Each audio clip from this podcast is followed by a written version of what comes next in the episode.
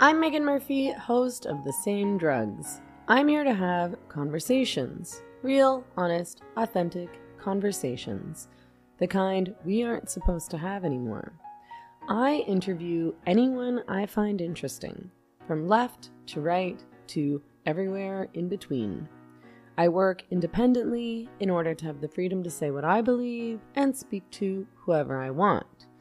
Staying independent has allowed me to speak freely and to tell the truth, no matter how unpopular, for many years now, and I wouldn't trade that for anything. We have seen over the last few years how deeply compromised big media is and how willing mainstream journalists are to twist facts and to hide the truth to sell a narrative. I opted out of mainstream media and a traditional career path for a reason. I want to come to my own conclusions and not be compromised by financial or political limitations. I refuse to trade my integrity or my free speech for a paycheck. But what that means is I need your help.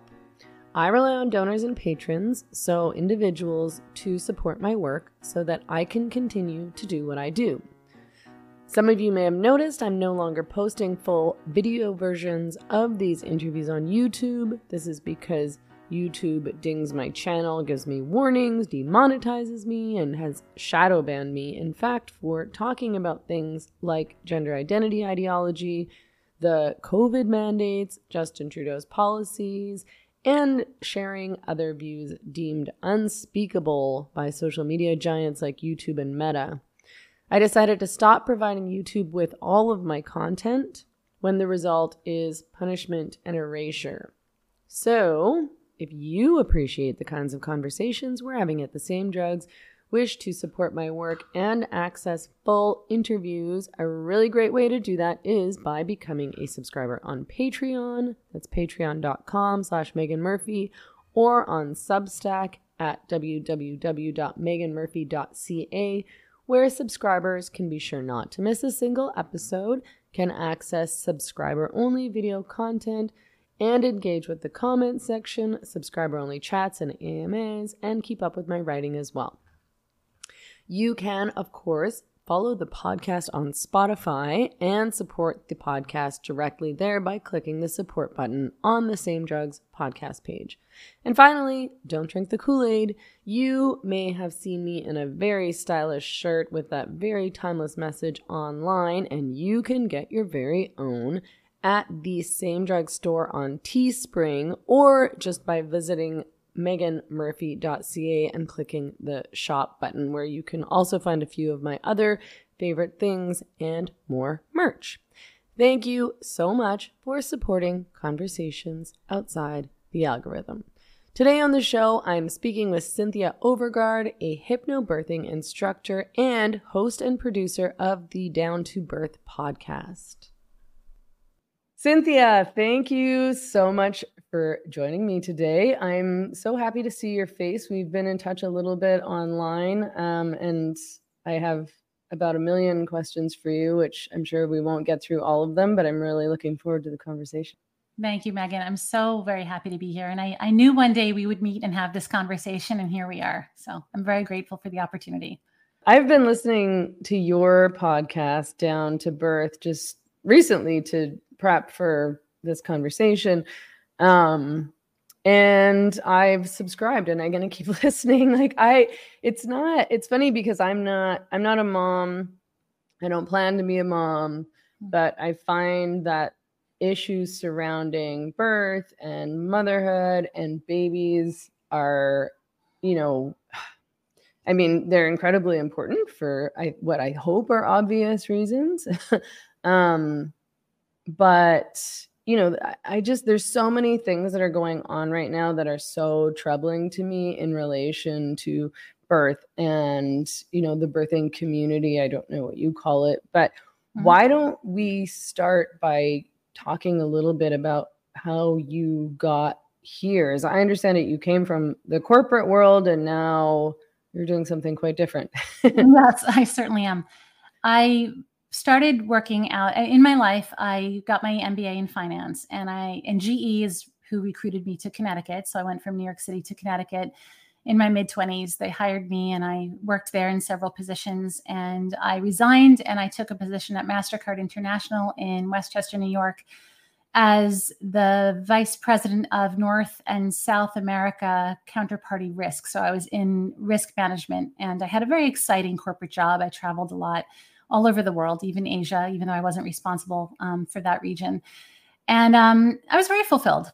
And around the same time, I began a professorship at University of Connecticut, which I loved. That's where I really discovered my absolute love of teaching. Even though um, I've taught various topics in my life, I absolutely loved it. And I stayed at UConn for twenty-three terms, about ten years, through the years of building my family with my husband. So what happened was, I was a young woman, married, I got pregnant, and I learned early in my pregnancy that, first of all, I faced a really intense fear of giving birth, which is the norm because we're subjected to a lot of negativity around birth for justifiable reasons and some non-justifiable reasons. We're mainly led to believe it's inherently dangerous and painful. And in fact, the industry is causing so much harm. So it's hard for women to tease that out. I was seeing a doctor who was very high intervention, and I started educating myself on the side.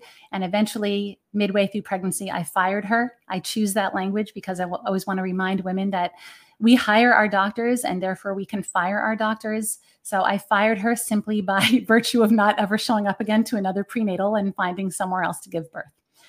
And when I made that decision uh, with my husband to birth in a birthing center instead, I really faced that fear of childbirth itself.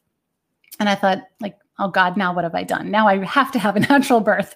And I'm really not sure I wanted this. I know what I was running away from, but I wasn't so sure about what I was running toward, which was a commitment to a natural birth. And through, I think I just took my years of reading and research and hard work and just started to apply it to learning about this industry. And I ended up preparing myself for birth and having like a spectacularly simple, beautiful, fulfilling birth experience with my son. The entire labor was three hours from beginning to end. Both of my children, I, I later home birthed my daughter, both were born in water, and they weighed nine and nine and a half pounds each. And after birthing my son, I just thought I came so close to having a different experience. My doctor was trying to prep me psychologically for a C-section. She literally cited twelve reasons why she, quote, liked giving them. So there was a lot of rhetoric and very little education. She said things like, I don't like if the mother is too small, if she's too big, if she goes into labor late, if she goes in early. And she actually used her pinky to draw on my lower abdomen where she would be placing the incision and said, Cynthia, a bikini will cover up the scar later. This is what she said to a healthy, thriving, low-risk young woman. Yeah. So I had to leave her, and I ended up with this incredibly fulfilling, beautiful experience that changed my life. And when I had that experience, for whatever reason, I just couldn't stop reading about birth. I started publishing in the field. I would talk to everyone and anyone about birth. And I started to care a lot about other women's experiences because I recognized this would have been devastating to me if I didn't feel at peace with my birth experience. Mm-hmm. And in fact, it is devastating to women. What I learned in that journey is that we are literally the most dangerous place in the world to give birth, in the whole industrialized world. That's crazy. In America? In, in America. So what, you tell me how many American women will know this fact, that she is statistically safer flying on a plane and going to Moscow, going to Turkey, going to Egypt, literally every Eastern and Western European nation, and nations in Africa. On every continent, there are countries that are statistically safer than the United States. Now, that's hard for us to believe because we always hear the rhetoric that this is the best healthcare in the world, the best healthcare in the world. Is it? In some ways, yes. If you're going to have a premature baby, heaven forbid, at twenty-eight weeks, this is a wonderful place to be. The problem is that with, with this rising maternal mortality rate we have in the United States, unnecessary medical intervention has been identified as the major contributor to that trend. We're the only nation out of all these dozens of nations that has become progressively more dangerous since the mid-eighties. Mm-hmm. And if you'll allow me, I'd like to tell everyone what happened in the eighties that changed everything. In the nineteen eighties, that's when the cesarean rate started to increase. For decades and decades, it was always between two and four and a half percent. In nineteen seventy, it became the first year in the United States that the cesarean rate became a whopping five percent, one in twenty women going into major surgery in order to give birth. Now, why does this matter? Because when a woman has a cesarean section, she's at least five times as likely to die as when she has a vaginal birth. Now, obviously, it's a life-saving surgery when it's genuinely needed, but the vast majority of the time, it turns out it's not genuinely needed. And even ACOG, the American College of, Obstetri- of Obstetricians and Gynecologists, have have um, corroborated those figures. They're they're saying these this is a much more dangerous way to give birth. So in nineteen seventy, it was five percent. In nineteen eighty, it was immediately ten percent because we hit that critical mass. Society got more comfortable with it. Obstetricians became more comfortable with it. And the World Health Organization tried to announce to all the nations, United States, what are you doing? Be careful. And while the World Health Organization was recognizing our increasing cesarean rate, something remarkable happened in Congress. Ronald Reagan was president. It was around nineteen eighty-six to nineteen eighty-seven is when this happened. And I want to remind everyone and or tell everyone that in this in the eighties, the corporate tax rate, the federal corporate tax rate, was between forty-six and fifty-one percent. Now, in I believe in George Bush Junior's years, it went down to like thirty something percent. I think, I don't remember exactly. Mm-hmm. Might be, I might be confusing it with the personal tax rate, but it was in the thirty something percent, thirty-five ish. Donald Trump, it went down to twenty-one percent. It used to be forty-six to fifty-one percent. So wow. Corporations didn't like very much, obviously, that they had to hand over half of their profits to taxes.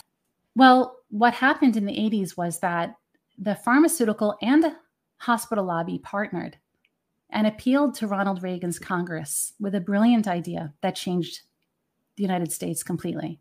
They said, we really don't like paying all these taxes as hospitals. Can you give us the status of a nonprofit?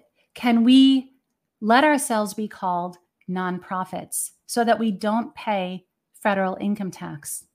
Mm. However, please give us a loophole. Let our executives make multi-million dollar salaries. Let us have multi-million dollar advertising budgets. Let us pay corporate bonuses. So what appears to be a .org is in fact a .com. And the problem with that is conflicts of interest abounded. Yeah. So what happened with that cesarean rate, which was ten percent now in the eighties, that's exactly when things got worse for women. The safest year to give birth in this country was nineteen eighty-seven, and we've been downhill ever since. So in the early nineties, it became not one in ten women. Immediately, it was one in five women going into surgery for birth. By the late nineties, it was one in four women, and today it's one in three. And in affluent metropolitan areas, it's one in two. Wow. And we have consistently increasing maternal mortality rates to show for it, while every single other nation, literally every other industrialized nation, has improved in the opposite direction over the same years. This is crazy. Can you explain what the incentive is there? Why are women being pushed in America to get C-sections? I'm assuming that lots of women have an experience like the one you did, wherein they were told by their doctor that they, you know, that maybe this would be an easier process, maybe a better outcome. Maybe the doctor said what, what she said to you, which is, I like these better. Um, what's happening there? Well, what I just gave you was a whole bunch of facts, and all I have for you now are mostly theory that I think about all the time and a little bit of fact.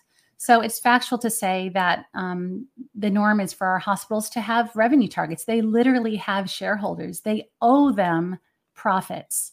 And there is pressure. It, the system is the problem. I know that sounds like something we hear all the time, but the setup is the problem. The system is the problem.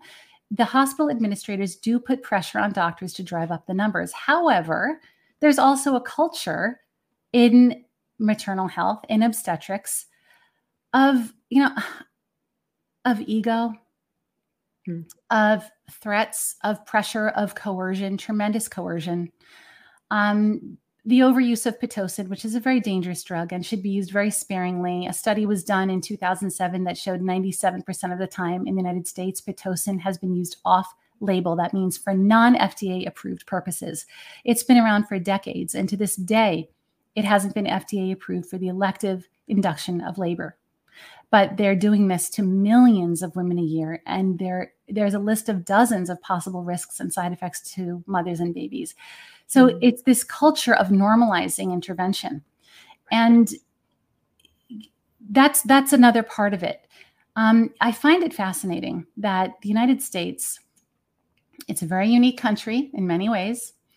And in one way, it's very fascinating that we have the highest obesity rates, the highest rates of diabetes, heart disease, cancer, childhood cancer, hmm. and somehow by some fascinating cultural miracle, we have taken arguably the youngest, healthiest segment of any society, our young pregnant women, and we have converted them into becoming the top revenue producer in hospitals, despite that there are all these sick people all over the country driving up revenue as well, whether okay. justifiable or not. That's, it's fascinating that how do we convince young, healthy women, the vast majority of them, not the few who need intervention and benefit from it, how do we convince a society that they need this intervention? And that's where the fear comes in. That's where the rhetoric comes in, the misinformation, because women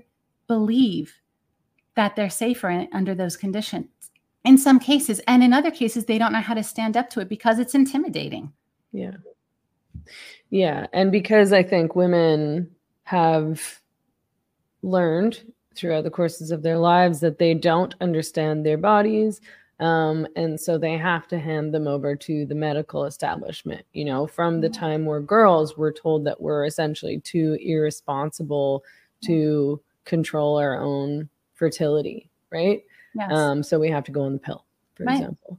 Mm-hmm. Um, so it makes sense that by the time you would get to the point where you were pregnant or you were planning to get pregnant, um, that first of all, as you said earlier, we're we're really, really afraid of birth. Um, I for sure have been or was my my whole life. There's other reasons why I didn't want to have children, but you know, to me, I just thought, why would any woman do this? This seems like the scariest, yeah. worst thing in yeah. the entire world. Like right. I totally spent my whole life yeah. being terrified of this prospect. Yeah. Um, That's normal.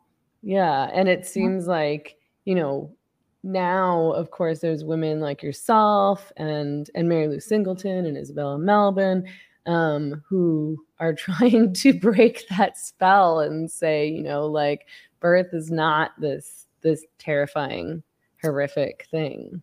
Well, it it it here's here's the thing. My passion and my interest in this work is that what I long for above all is for women to feel at peace with their birth outcomes. Mm-hmm. And I and when a woman is satisfied with having a surgical birth because she knew she needed it and she was treated with respect and she was part of the decision-making, it actually can be a deeply gratifying experience she's at peace with and grateful for.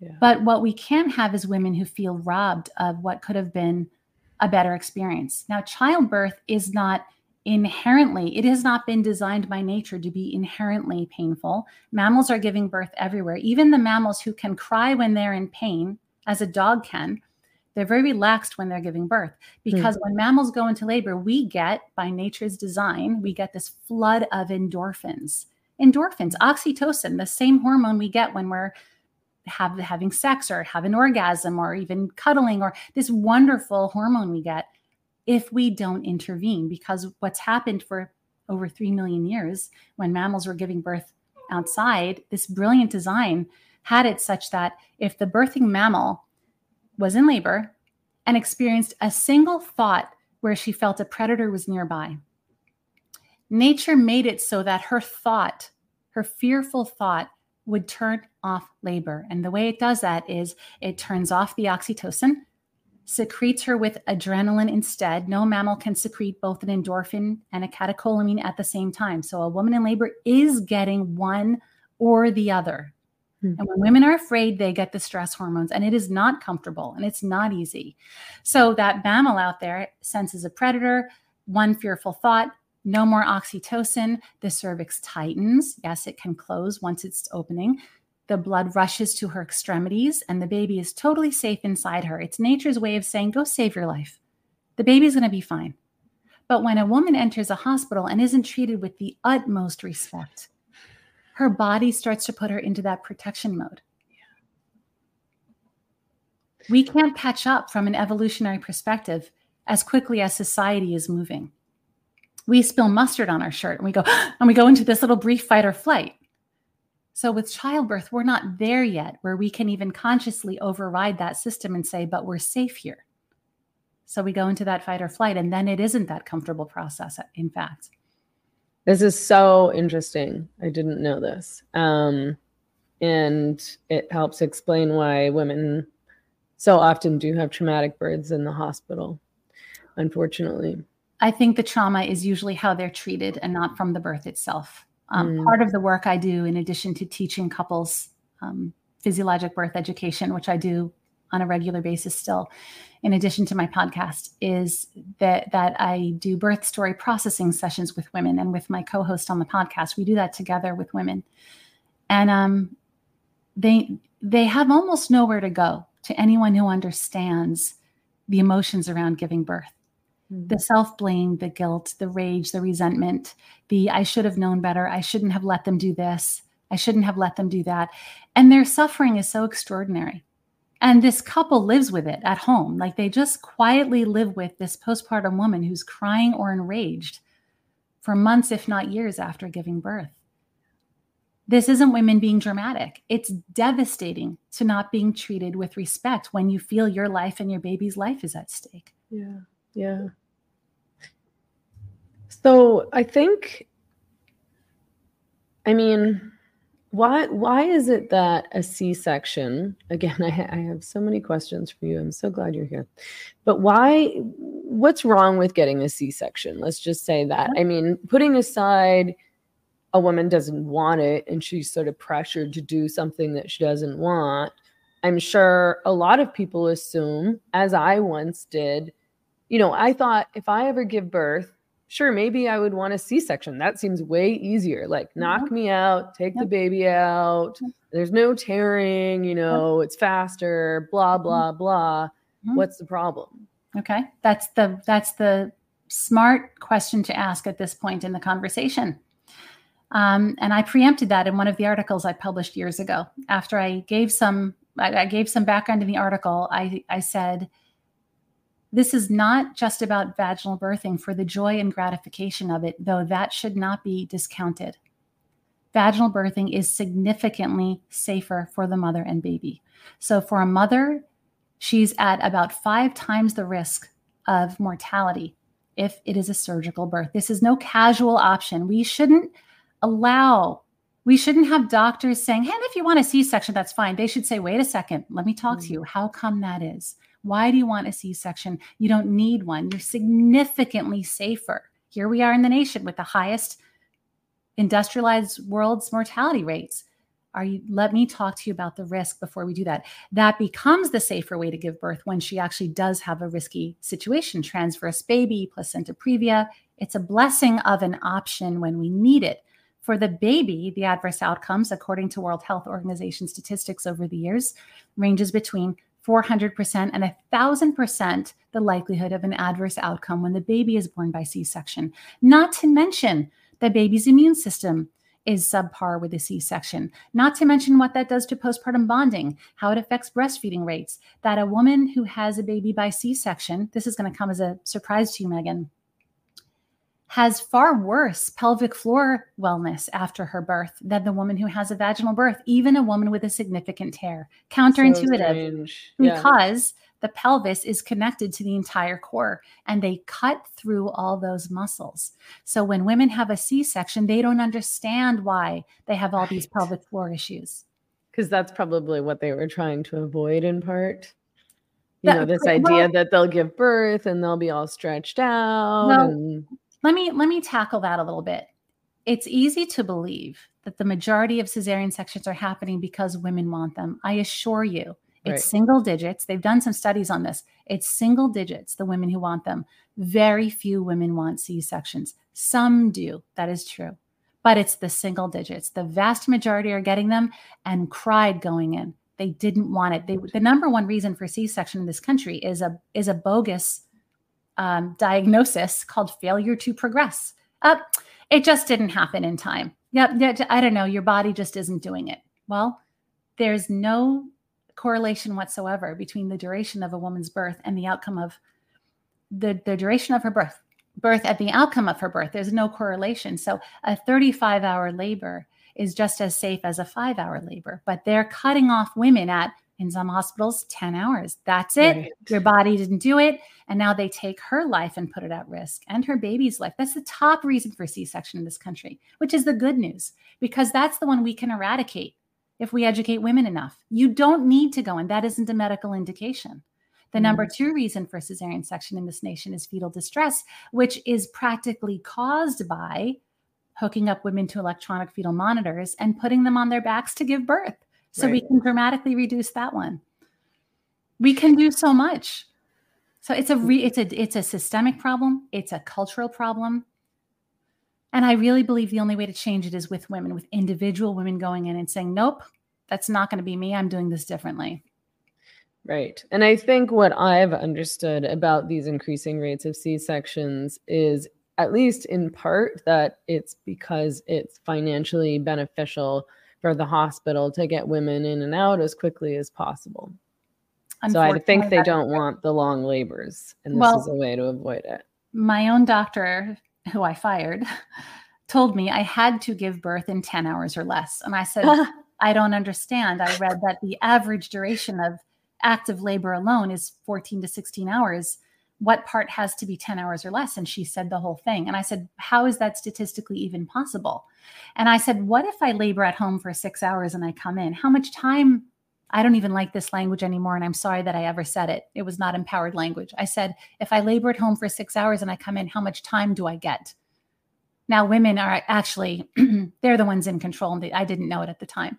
She said, you get ten hours. I thought, wait a second. That's odd. I said, what if I labor at home for six hours? She doesn't care if I come in.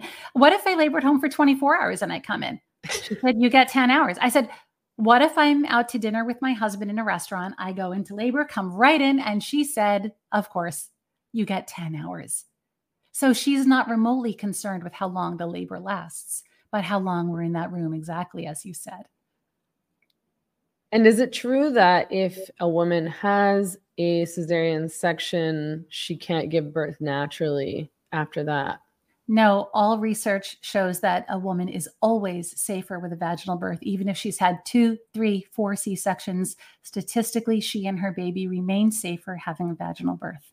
That's um, interesting, because that's not what women are told. That's right. This is just because women tell me this, like, oh, I had a C-section, so I got pregnant again. I had to have a C-section. That's a doctor seizing an opportunity that's completely non-evidence-based. Now, in the seventies and eighties, they did tell women that once a C-section, always a C-section. My very close friend and mentor is a very famous author midwife named Nancy Weiner, and she coined the acronym V BAC, vaginal birth after cesarean. And she's attended thousands of births, and she's published multiple books on the topic. A woman is safer having a vaginal birth. Now, they're going to be told the risk is uterine rupture by going for that vaginal birth. But what no first time mom ever hears is that she too is at some risk of uterine rupture, but they're both under one percent. They're very low no matter what. So is it really in the woman's best interest to have a repeat C-section? It's not in hers or her baby's. And this isn't for me to say how she feels satisfied giving birth. That isn't my role. My job is to teach women their rights and their options so they're at peace with the choice they make. I don't presume to think anyone should give birth the way I did. It, it just pains me to think of how women are suffering and hurting and regretting after they give birth. We change after we give birth. We, we, we completely change. And the question is, how will this birth change you? Because it will. I was talking about this coincidentally with Isabella Melbourne on our live stream last night. And then I heard you discussing it on one of your podcasts that I was listening to today. Mm-hmm. This phrase that I think, was invented relatively recently, um, and that all births are natural. When did you first hear that? Look, you know, we're in a really strange time right now. We're going to get into some of that. But there is, there's a movement. I think it was maybe, it was possibly an interviewee on one of your podcasts. It may I don't remember that coming that up. Said it. It no, was, no. I mean, it, it, my, I, it wasn't me that said it. I mean, it's, we, we try to use language that, that. No, you didn't say it. It was, it was the okay. interviewee or whoever was critical of the phrase. So oh, she was yeah. saying, so she had read this phrase. I'm assuming, I'm pretty sure it was an interviewee. And yep. she had read this phrase yep. in an article, like in the New York Times or something like that. And she was like, no, that's not true. I don't accept that. Yes. I mean, the, the, here's the thing. It, all women give birth to their babies, whether it's by C-section or not. We should never say a doctor delivers a baby because they don't. They attend the birth. And it's the la- language is so important. Doctors don't deliver babies. They deliver their own babies. They, if they have ba- children, they, they delivered their babies by C-section, vaginally. But when we start to say, um, all births are natural, damn it. Okay, fine. Like that's society's way of saying, don't feel good or bad based on how you give birth. Um, it's always society's way of saying, don't judge. I've, I've never felt judgment within my heart in my work. And I feel a deep passion and I have very strong opinions and a lot of knowledge. But I, I fear what happens when we say that is we we use that as this, this veil to not educate women on the risks. By law, we're supposed to tell them the risks. This is voluntary informed consent laws. We're not supposed to do anything to them without telling them the risks and the alternatives. It's happening all the time. They're, they're doing the same in the breastfeeding industry. They're saying fed is best. And it's this way of saying, don't feel guilty if you're not breastfeeding. You're feeding your baby. You're a good mother.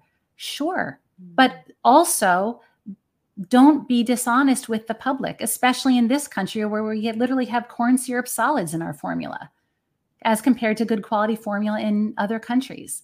So don't gaslight everyone is the thing. This is not going to save lives. This is not helping. So that's why we have that aversion to language like that, that all yeah. births are natural. It's like, look, it's le- it's her legitimate choice to have a C-section, one hundred percent. But don't, we don't have to create a story around it that isn't accurate. Let's yeah, talk I mean, here I, about the risks. I guess it, like it's it's trying to say sort of it's all good, right? Either way is good. These are all good ways. No way is better than another way. And that's really not true. The most painful thing you can say to a woman who's disappointed or devastated that she had a C-section, the worst thing you can say to her is, but you have this beautiful, healthy baby. Because she's the last person who needs a reminder that she has a beautiful, living, healthy baby. And now all you've achieved is making her feel guilty that she feels dissatisfied with an incredibly intense physical, mental, and emotional experience that she alone endured. So that's not acknowledging her disappointment if she feels disappointment. And when we do that, because we're trying to help, you have this beautiful baby. It's like, can I also, can I be deeply grateful? And can I also feel disappointed that this didn't go the way I wanted it to go? And for some women, they're at peace with it, of course. But for so many, they're pressured into it, bullied into it. They're given misinformation and lies. And then later they find out it wasn't true. It's difficult. And the anguish they feel is indescribable when they have doubt later. Mm. I want to talk about formula. Um, it's, you mentioned that, that little saying, fed is best. Um, but it sounds like, it sounds as though formula is being pushed on mothers unnecessarily. I don't know the whole history or story of formula. You probably know a lot more about this than I do, and I'd love to hear about it. But, you know, I think that probably for almost all of human history until very recently, it was just assumed that you breastfeed your baby. There weren't any other options, of course, um, for most of history. Um, and it would have been assumed that, of course, breast is best. Of course, breastfeeding, like, I mean, breast milk is is made perfectly for your baby. When when did this start happening where formula was being encouraged or pushed on mothers, and why was that? It was in the nineteen fifties. That's when breastfeeding reached an all-time low, and I'll tell you what happened in the fifties, but I also want to point out, and I know you know this, Meghan, from so many other topics, how many roads lead to pharmaceuticals? Their, their lobbyist budget is greater than the G D P of most nations. How many questions are answered by saying, look at the pharmaceutical? So just a quick fun fact before I tell you what happened in the fifties, because that is going to lead to a, a very, very interesting part of this discussion later that I know we're going to get into, is that the hospital pharmaceutical lobby, they hold each other up. They support each other. They're the ones who appealed together to Ronald Reagan's Congress in the eighties. What they do now is they give hospitals kickbacks for giving out formula to women. So w- look, breastfeeding, to someone who isn't close to breastfeeding, it only looks like an incredibly beautiful, feminine, fulfilling, gentle, lovely experience. Breastfeeding happened to go well for me. And even in my case, you are wondering every day if you're producing enough. You're leaking through your shirt. You're waking up in the middle of the night. You're, you're, you know, it, it's a, it's a crazy experience. It begins mm-hmm. with, it can be painful in the beginning. I mean, it, there's so much to the learning curve is really quite tremendous. It was never difficult through history because women were sitting around together, not alone in their homes with just their partner and on social media. And women were opening, they were supporting her. They were touching her breast. They were showing her how to get her baby to latch. We're just home. Like I was home with my book. Yeah, uh, and le- trying to learn on my own.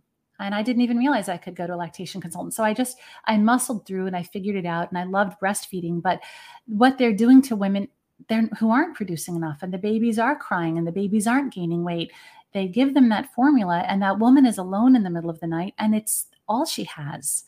And what we really need to do is say, look, this is always an option for you. But what you need is support first. You need education and support first. We have totally siloed healthcare in women's health. When a woman mm-hmm. gives birth, we should say, now here's the physical therapist who's going to work with you in recovering and restoring your pelvic floor health. Now here's um, a specialist in postpartum work, which is, I'm a specialist in that. I have a postpartum support group in addition to the other work I do. There's nothing for women. And there's so many, and here's your lactation consultant. They go home by themselves with a little bag of products. Who is that serving? Um, if a woman chooses formula, and of course I've had clients who I completely respect who do, um, they do their research on the formula they want to use, because there are literally, the ingredients in some are literally toxic, and they've done studies on this, and some are actually very good quality. And at least a woman can feel so much at peace that she chose the one that makes sense for her and her baby. She can feel good about that choice, not handing one to her and saying, you don't need to do your research. There, you're done, go. So it, the lack of support is affecting healthcare as well, and mental health. I mean, all of it, it's all connected. Under what circumstances do women choose formula? For many women, if not the vast majority of women, it's because A, they had absolutely no support and they stopped because this is not something we can mess around with. Your baby's hungry. Like they need to eat every hour or two. They're eating all the time. And as soon as you think you're not producing milk, you must do something. It's a crisis immediately. It's a very special type of, it's a special condition. There's an immediate crisis. So there are those women. And there are many women. And in, in that category, you have the women who say, my milk never came in. It was day three. And they don't right. know milk can take five days in some extreme cases. And it's higher with cesarean births. It can even take six or seven. But they can say, oh, my gosh, my milk didn't come in. And they're not aware they're producing colostrum. And baby stomachs are disproportionately tiny. It's not commensurate and proportionate with our stomachs to our adult size or even a toddler's size. They're born with tiny, tiny stomachs the size of a marble. So when women are feeding their babies, they feel like no milk is coming out because it's only colostrum. And it is, in fact, typically sufficient. The other reason women go to formula is because they've exhausted all possibilities. And it's, it, again, it's anguish. They've tried, they've gone to lactation consultant, they've cried, they've worked at it, they've, they've pumped. I mean, what women go through. And then they can feel like failures and they're so hard on themselves, and they've done so much. They've put so much into it, so much love, so much attention, money, resources, time, effort, only to feel guilty that somehow they failed their baby or their body failed them. Yeah, I've heard that from women that I know, um, that the milk never came, so they had no choice.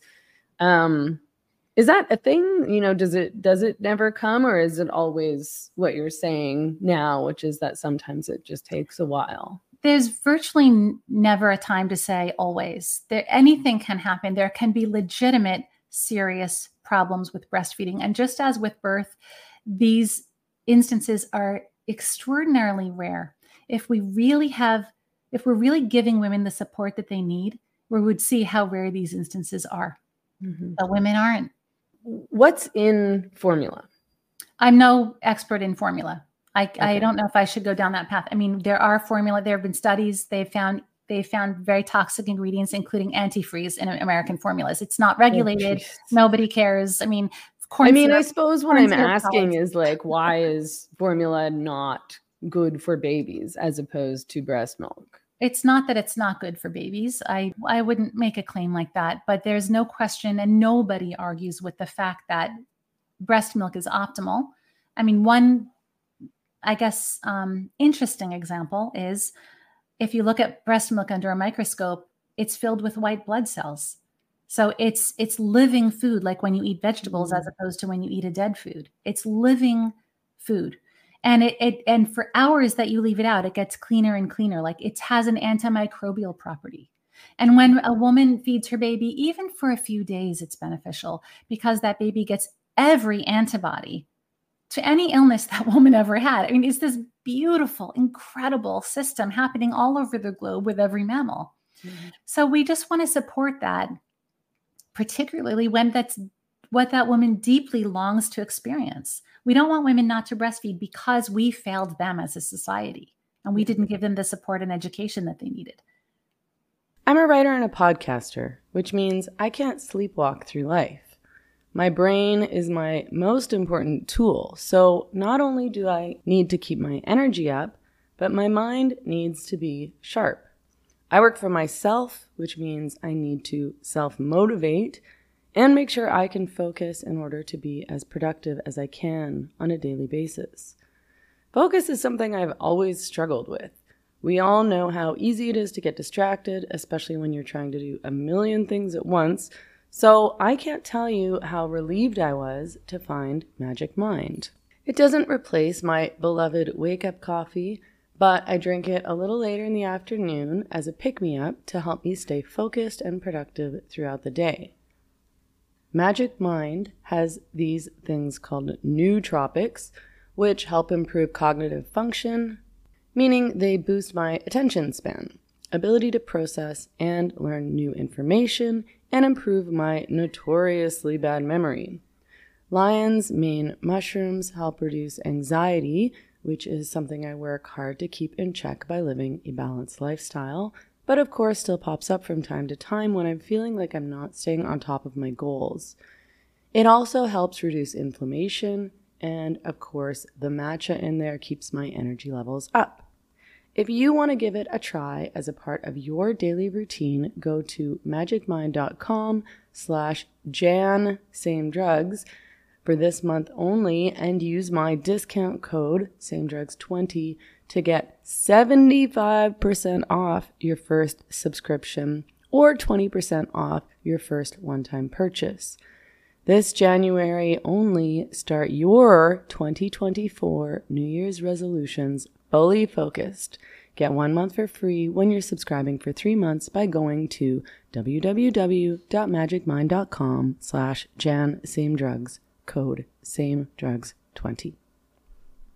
You are, would you define yourself or would you call yourself a hypnobirthing coach, or how do you say that? I am a hypnobirthing instructor. That was the childbirth okay. course I got trained in, and I still, I'm teaching a course right now this month. I teach couples live on Zoom. I've taught over two thousand couples since I started in two thousand seven.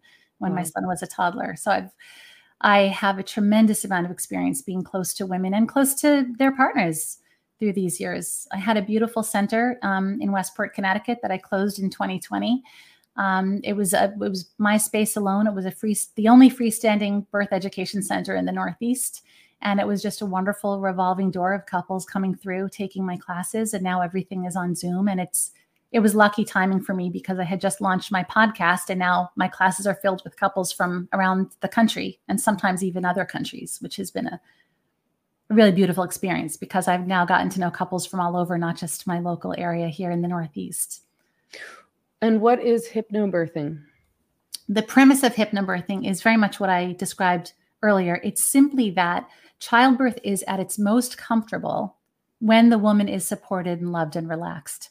Okay. So hypno is the root that means focused and relaxed at the same time. So we all go into that state all the time.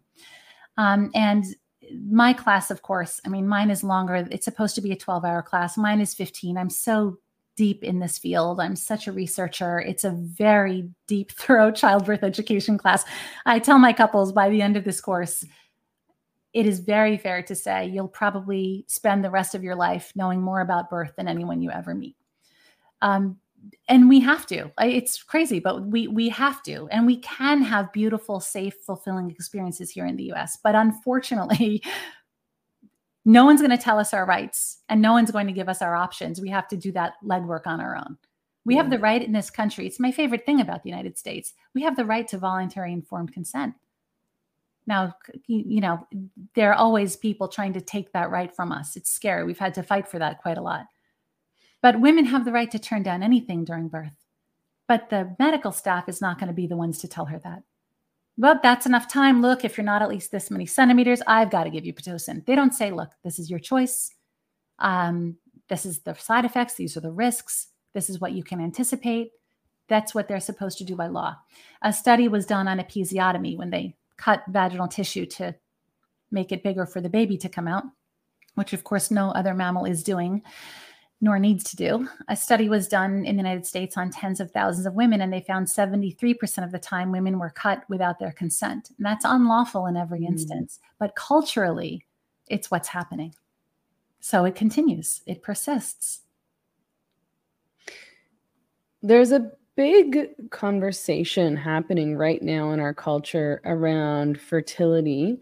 Um, that puts a lot of pressure and blame on women. And in a lot of ways, I think it's helpful because I do think that it's helpful to tell women, for example, you should be thinking about your fertility. If you do want to have kids, you should be doing that when you're at an age where you can get pregnant, not wait too long, not be disappointed, et cetera, et cetera. At the same time, I suspect based on everything that we've talked about today and based on what I know about information given to women about their health and their bodies and their fertility, that the messages are way oversimplified.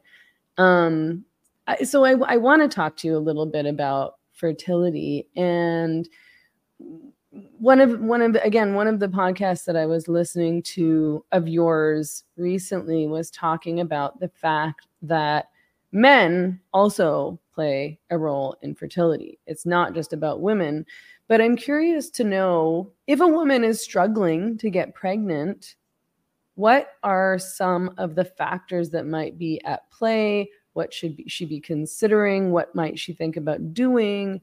And how does the man factor in? Because that's something that we really don't talk about very much.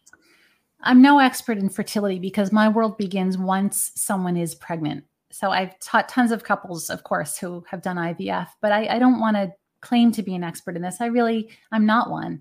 And I've interviewed experts on it and I've learned a thing or two by interviewing them. Um, and it's an emotionally charged topic and it can mm-hmm. be highly medicalized and it can also be natural. Um, so all I have is opinion and, and theories on this. Um, my husband and I didn't, you know, we conceived whenever we tried to conceive. And that's the norm for many couples and others try for years. There's no question stress is a factor. I know so many couples and so many precious stories of couples who've tried for years and um, finally decided to adopt. Finally, adoption papers went through and lo and behold, they conceived.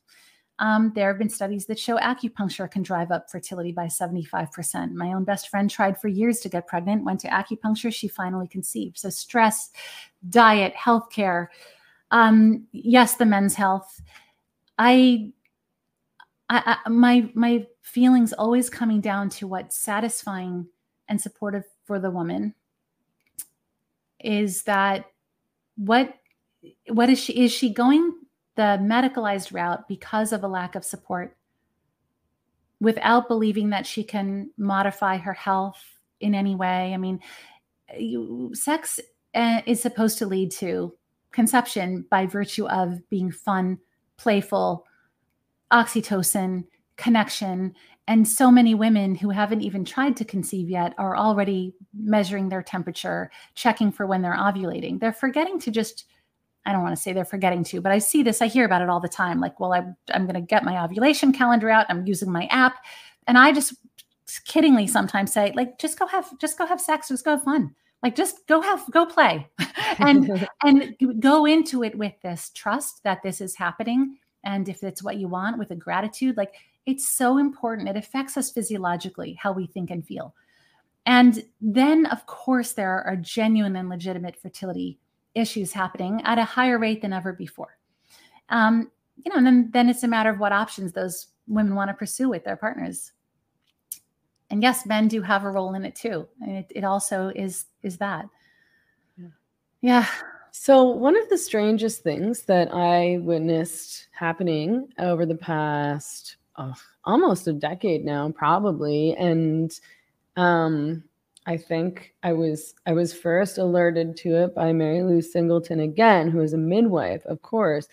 And it was this gender neutral language taking hold within the birthing community, within midwifery. Um, doulas, of course, adopted this as well. And it was so weird to me because I thought, like, of all people and of all places, surely the women who are supporting women in giving birth know that only women can give birth, that this is specifically a female experience. Can you talk about what you've seen going on in, in your community, in the birthing community, around this sudden change to gender-neutral language, the adoption of, you know, um, gender identity ideology within yep. these these communities? Yeah. I have a lot I can share there because of my work, because of working with couples, but because of my podcast and because of having, you know, I, I yesterday we got over two hundred messages just yesterday alone. Wow. So we have, we have a very big pulse on what's going on in this industry. I first became really interested in this topic when I, um, I don't know, maybe four years ago, right around the time I launched a podcast. And I remember I do a lot of research and I remember reading the first thing I ever came across first time I came across the term birth person. And I just had this really ominous feeling before I understood what it was about. I was like, oh no, like what I could feel, whatever this is about, this is not going to be good for women. This is not going to be good for what we're doing here. Um, so about two or three years ago, um, there's a well-known midwife, maybe in her sixties, who speaks at a, on a regular basis at birth conferences. And I learned from her that she was planning to go to this birth conference a couple years ago. And for the first time ever, the coordinators of the conference said, oh, send us your speech. And she thought, oh, that's odd. I'm always invited. I always, oh, sure, here's my speech. They responded and said, you have to remove every single reference to the word mother and to the word breast and to the word woman. You have to replace them with what I call n- neutered terms. We're removing gender from it. I don't call those inclusive terms. Childbirth is inherently exclusive, whether we like it or not, it is. And we can't welcome anyone into it who's not in it. It's, it's childbirth, it's birth. So this whole notion of pretending I don't find to be ethical, kind, intelligent, or benefiting women or babies in any way. So then what started happening from our followers on, on Instagram at Down to Birth Show is women were telling us stories like, oh, I went to an appointment And the midwife said, is your partner a sperm producer? And they were encountering on occasion the term uterus haver. And they're consistently called birth person. Even when women specifically say, will you please not call me that? They still revert to birth person, which I really find ironic and interesting. And this word has become like the Voldemort term of the internet. Like it's the word that shall not be spoken. Do not say woman. Do not say it. Because if you say it, you're being hurtful and you're being unkind. It's the word woman. It's the word breast. Now they're using the term chest feeding. Now even the C D C, and I have a few things to share on C D C, now they're they're trying to replace the term breast milk with human milk. Don't say breast. Chest feeding is a lie. It isn't true. Birth person is neutering the term, and I can explain the two categories of people that that can serve. But chest feeding, It, that, that's not possible. We all have chests and we all, men and women, have breast tissue. Only breasts can feed a baby. Men cannot. Women can. And the whole notion of supporting, because of course I look at the other side. I've certainly done that before taking a strong position. I, I really explore the other sides of this. What is the argument for this? First of all, it is false. It's a lie. There's no such thing as chest feeding. It just doesn't exist. No one with no one can feed a baby without breasts. But the argument is, goes that it's in support of the women who choose to have a baby, breastfeed their baby, the most maternal thing in the world, yeah. But they don't want to be called woman. So we are all supposed to show our support, not by educating her and giving her the information she needs on using her breasts that she's using to feed her baby. They're saying the way to support her is to, to go along with this, to pretend that's a chest because you want it to be a chest. You don't want to think of your body as, you don't want, you want to use your breasts to do the most womanly thing in the world with them, by the way, but you don't want to think of it as a breast. How did it become our responsibility to believe that and to say it as well? What, what, if that, and then the other argument, and this is where it gets very concerning, is for the men, and the C D C now has language supporting this. The men who wish to breastfeed babies, and they're taking non-F D A approved drugs like Domperidone, which was it pulled was pulled from the F D A in two thousand four because it showed psychological dangers toward the women. They showed it goes into breast milk. It's a very dangerous drug and it's illegal. And they're still saying support the person. So what about this baby now? Yeah. What about this baby now getting this chemical substance? How is this ethical? We're already hurting in this country. We're all, we already have high mortality rates. This doesn't seem kind, ethical, decent, but that's the argument. This is the side of everyone who's saying this is kindness. Right. I mean, it shouldn't be about a man who wants to breastfeed. It should be about what's best for the baby.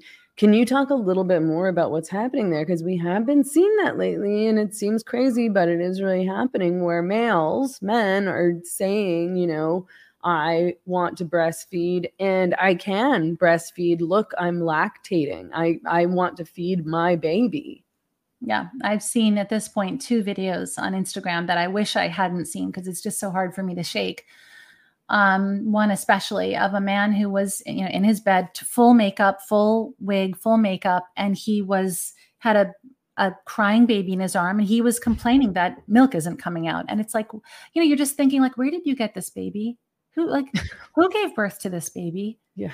Who, who, who is applauding or supporting? I mean, the C D C is condoning this. Why? What is that serving? Why? For whom are we doing this? It isn't for the baby. We know this. It, it, it's so dangerous. And why? This isn't going to help society in any way. And what's happening there? Like when a man's saying that I can lactate, see, I'm lactating. This is breast milk. These are my breasts. So it's breast milk. What actually is that? He's taking the, he's taking those drugs, those hormones that are not F D A approved mm. to in attempt to produce something to come out of his chest. But for what? Yeah. And they have language around this, supporting this. And they actually tried to support it with, what was the term they used? It shows to validate the person's self-identity. Is that what this baby is here for? Mm-hmm. To serve as validating? How did this be? I mean, women get they, women, women express blood, sweat, and tears for their children, not just for through birth. I mean, it's like it's it's motherhood. Everything is for that child. I mean, you, you go days, months without sleeping. If they say peep in their sleep, you're on your feet, your eyes are open. If you had forty-five minutes of sleep in twenty-four hours, you're on your feet. You're on your feet, you go get your baby. We're the the what we have to do for women is give them more permission to receive, because all they do is give in the best interest of their children. Mm-hmm. This is like, you're looking at these things and thinking, this isn't the this isn't the normal relationship of someone holding a baby. This isn't how it's supposed to go. Those women reaching for formula because their babies are hungry, they're doing that despite their wish to breastfeed, because they won't let their baby starve. They won't let that happen. So I'm very concerned about it. And I want to point out the hypocrisy that, and I, I have searched and scoured. I mean, I'm really interested in this. There is not one example that I've ever encountered on the White House website, on the C D C website, or in, in advertising, in Men's Health, not one example where they're using neutered language.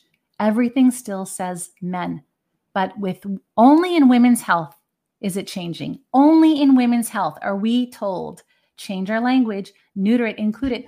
Emily Oster is a very famous author with a very big following. I looked, pulled up all her articles. She uses the term mother at times, but she uses birth person very, very often, and um, has an article, in fact, that's a little discouraging of breastfeeding. Um, so she's she's stirred up some controversy, but she says birth person and uses gendered, neutered language. She's published articles in Men's Health, and in every single case, she says the word man. Mm-hmm. Every single case. It's only happening. Women are the only ones defending themselves again. And something pretty incredible happened recently that I would love to share with you. So in this change that was happening, it was, it's been growing and growing. And one by one, major organizations that have historically served women have announced they're now switching to this neutered terminology. Um, I said that there was a story about La Leche League in the fifties, and I want to, that's going to lead into some of this. In the nineteen fifties, this is beautiful stuff if you look it up. It's incredible. There was a woman in the fifties who was thirty and pregnant, and her doctor said, what do you mean you want to breastfeed? Women don't produce milk at, by the age of thirty. And she thought, oh, heck no, that can't be. So on her own, she started breastfeeding with no support at all in a society that was really pro-formula. They were like binding women and doing everything to make them not produce milk. And she found one other woman once at a picnic who was interested in what she was doing, fascinated by the breastfeeding, and they became friends, and they became two women who breastfed. They ended up becoming seven women who breastfed. And they start, they were these women who just simply got together to talk about their issues, their struggles. They learned together. They produced um, a manuscript called The Womanly Art of Breastfeeding that's been produced for seventy years. It's the book I read when I was pregnant.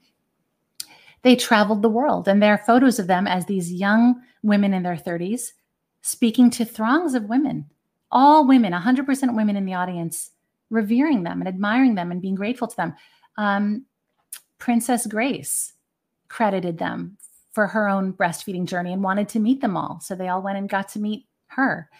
And they grew old together. All their husbands died one by one, and they all were still alive, and they all were still known as these original women who created La Leche League. La Leche League is now an international organization that has been fantastic. They have thousands of volunteer instructors supporting women everywhere, volunteer women holding meetings and supporting women. That organization did something pretty remarkable in November that I would like to share with you. Mm-hmm. They put out a post that's included the word chest feeding, which enraged a lot of women. And my community, like on Down to Birth show, a lot of them started sending us this, look at what La Leche League is doing. Mm-hmm. Well, those women started commenting, and I have screenshots that some of them shared with me. They started commenting um, to to dis- to dissent, to say, like, why are you doing this? Why are you saying this isn't correct and it isn't true? The response from La Leche League was to delete the comment and block the women. And in a single day, One single day, I believe it was November fifth, one single day, dozens, if not over one hundred women emailed me with evidence, and they would say, I got blocked in four minutes. I got blocked within ten minutes. They just had someone at La Leche League deleting their comments and blocking them. I want to read you a couple of these comments that got these women blocked. These women who need La Leche League. These women who appreciate the services. One of them says, will you please explain why you are using the term chest feeding and now removing the word womanly from the book, The Womanly Art of Breastfeeding? And in fact, that's true. They've been publishing this book for seventy years. The new book is coming out and they took out the word womanly. Wow. Why? Because it's apparently offensive. Mm-hmm. So it's now going to be called The Art of Breastfeeding. And I'm thinking, well, they're going to run into a real problem when they try to figure out how to take out the word breastfeeding, because that's in the title too. Yeah. So she said, will, will you please explain why? Um, here's another one to say, I'm so disappointed to see an organization that I thought I cared about, empowering women to breastfeed, now go and block the same women they claim to support. She got blocked. Yeah. Um, why don't, why don't we use inclusive language when it's needed? Our voices as women aren't being heard. Look at this one. This is my favorite one. I asked them why women were getting blocked and they blocked me. No, here's the thing. They could restrict the women. You can restrict people on Instagram and they can't comment anymore. But to block is another level. And speaking of another level, DONA, the I think the world's biggest doula certification organization, they've been on this bandwagon for a long time. The exact same thing happened. Dozens of women, maybe one or two hundred women, spoke up about it on their page. They all got blocked. And something incredible happened in the instance of one woman. This woman shared with us that DONA, and I have the letter here, DONA not only um, blocked her comment, uh, deleted her comment and blocked her. They screenshotted it, whoever was on that social media end. They went on her Instagram page and found she's a C B I childbirth educator, a childbirth um, educator from this, this certification program called C B I. They screenshotted her opposition to the word birth person and chest feeding. They contacted C B I and they reported her and are seeking to have her certification revoked. And she wrote to us and she said, hey, ladies, I'm shocked by what happened to me today. DONA International searched out my credentials on my Instagram page and took the time to email C B I to file a grievance against me. I could have my certification revoked for this. this I stand by what I say in that comment, and it shocks me that DONA is trying so hard to quench the dissenting, yeah. even going to the length of this. And then she got this warning from them saying, "You're there's a grievance filed against you, and you have to come speak to our board. We're having a hearing." This and is they, crazy. It's... It's not serving our mission at all. Why is this happening? You know, you pointed out earlier that this isn't happening in men's health. This is happening in women's health. I think about that all the time. My undergraduate degree is in sociology, and I always feel like that guides me a little bit. I mean, I think that it's easy for people to, when they hear rhetoric enough, they start to believe it. I mean, think about how many times you've heard certain rhetoric. I mean, think about what mental power it took when you heard trans women are women and you had to go, wait a second, hang on, hang on. Let me get what clear on that. What does that mean? That. Right. Trans-identifying men. It's saying trans-identifying men are women. So yeah. as soon as we give that one thing up and we give up our mind and we agree to something that we know isn't factually true, we just know it isn't, all bets are off.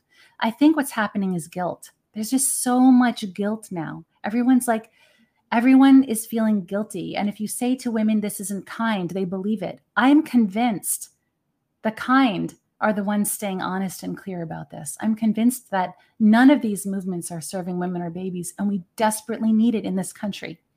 I did speak to the head of one international birthing organization. I'm always trying to speak to all of them. I've made appeals to speak to all of them who changed their language. And one of them agreed to meet with me. And the other one promised, and they keep delaying. It's been over a year. But one of them met with me. I got on Zoom with the president, and she brought her co-president. And she confessed to me after I went on a little speech about how much I'm concerned about this change in language and how it's affecting women. She became tearful, and she said they were threatened. Mm. She said we were contacted, and we were told in, the, in these words, you will change your language or we are doing a Twitter storm on you. Her response was to say, okay, okay, we'll, I'll create a committee. I'll do, I'll, I'll create a committee to evaluate this, which right away, like they had her there. She should have just said, you know, excuse me, like, this is our organization. Why are you, why, why are you imposing your opinion like this? These, and, sh- and that's what happened. They were threatened and she immediately capitulated. She got nervous. Yeah. And you can see she feels not at peace with that choice, but she allowed herself to feel coerced. I don't know. I don't have the answers. I just, these are the things I've seen for sure. Yeah. I mean, and I think that, I think that, uh, a lot of people might say, okay, it's just words. They're just pronouns. It's just language to be polite. You know, if yes. this makes somebody feel better, why not? So, yeah. you know, why does this change in language? How does this change in language impact women? Well, if let's look at it this way. If, um, Okay, Caitlyn Jenner. Caitlyn Jenner used to be called Bruce Jenner. That's how we all grew up knowing him. He decided he wants to be called Caitlyn and he wants to be called a woman. To be called Caitlyn is, it's it's innocuous. It's a name. We can be called any name. But to demand, and I'm not saying this is happening in this instance, but for anyone who demands that you believe what they believe, that you say what they want you to say, coercion of speech, coercion of thought, totally like nineteen eighty-four style. When they demand that and we say, okay, fine, it's just, it's just fine, fine. Just say, just say she, okay, there you go. And now men are coming into the girls' locker rooms. Now men are going into public bathroom in a store in how many states, how many dozens of states now can men walk in where you might want to send your daughter to run into the bathroom, assuming that that's fine. This is not what women maybe thought through. Now look what's happening in prisons. I mean, when men are getting arrested now and they say, what are your, what's your gender and pronouns? How often now are they saying women? And I just shared on my Instagram page, it was like a mugshot of this scary looking man. And it said, she, calling this pedophile, she. She, her. I mean, it, because those words actually have meaning, unlike a name. Yeah. And in, in doing that, we are now like, why have any sex-based protections at all? All bets are off now. Yeah, exactly. So what, I mean, I think that a lot of women, I've, I've heard this from women. I'm sure you've heard this from even more women, you know, women are going into, you know, to see a doula, for example, um, and they're getting this gender neutral language. Um, and, you know, you mentioned earlier, like, I don't, don't call me a birthing person. Right. You know, I don't want to be referred. I don't want, I don't want to refer to breastfeeding as chest feeding. Right. You know, what can we do? What can women do? We're in this situation where it seems like all of these organizations and all of these institutions, which are supposed to be supporting women and their babies, have capitulated to this. There are just two things I think are, are happening here. One is, if as a birth professional, you're called to use gender neutral language, then, you know, I, I, I, I, have not, no influence, nothing to say there. But I cannot tell you how many birth professionals confide in me and say, but they want us to use this language. And I say, can you remember you went into business for yourself? You've earned mm-hmm. your credential. You, you, you were raised to be an independent, free-thinking woman, and you are, and you've become that. And now you're letting who coerce your thoughts and your language. The other thing that's happening, and this is where things are fair. You know, there's always like a free market, and this is where it's fair. When women are interested in a doula or a midwife and they go to the website, they immediately see if that professional is using gender neutral language or feminine language. And immediately that woman feels a connection, or she feels out of rapport and won't contact that person. And that's how this is going to shake out. I, I've recommended doulas um, who use that language sometimes. Like, they end up taking on that language, and the clients have come back to me and said, have you seen this on her website? There's no way I'm calling her. And I always feel like, well, that's how this shakes out. We're going to attract the clients we're meant to attract. And that's fine. Like, m- my podcast is for those who resonate with what's meaningful to me. There are podcasts out there that are going to be all over this language, and they're serving that population. I don't think we have to enforce and impose a change on everyone. I just think people should be authentic about it. You know, the ones who are saying we didn't want to make this change, but we were pressured, that's not okay. Just like, just be authentic. Just trust that you're going to get the right clients, that you're going to feel at peace with yourself. Yeah. Isn't that important? Like to feel your self-respect and feel at peace with yourself. Integrity. Yeah. I mean, why do anything if you're going to throw that away? Yeah. So, yeah. Well, thank you for talking to me about all this. This has been super interesting. I think that so many women are going to hear what you have to say and feel really empowered, maybe feel a bit angry. Um, your podcast, of course, is called Down to Birth. Where can people find you online if they're seeking out your services or to learn more about you, to follow you on social Thank media? You. Sure. The podcast is Down to Birth. It's available everywhere. Um, on Instagram, it's at Down to Birth Show. My own private business is hypnobirthing c t dot com. Um, we have down to birth show dot com. We're, we're out there. Um, and, you know, I just, I want women to feel at peace with their birth experiences. And so much of that is for them to feel respected and seen and heard. And language is powerful it because it affects how people think. That's why it's so powerful. Um, so I just hope women, I hope we can do more in women's healthcare. Yeah. Thank you so much. Thank you so much, Megan. Okay. Take care. Bye-bye. Bye. I'm Megan Murphy, host of The Same Drugs. Thank you for tuning in. I produce and host this podcast all by myself and rely entirely on individual donors to sustain my work. This is all me and you, the listener. If you want to keep episodes free as well as free thinking, please consider signing up on Patreon. That's patreon.com slash Megan Murphy. Subscribing on Substack at w w w dot megan murphy dot c a or by donating directly to support this podcast via PayPal at paypal.me slash the same drugs. Every little bit counts and ensures I can stay independent. Thank you so much for supporting Conversations Outside the Algorithm.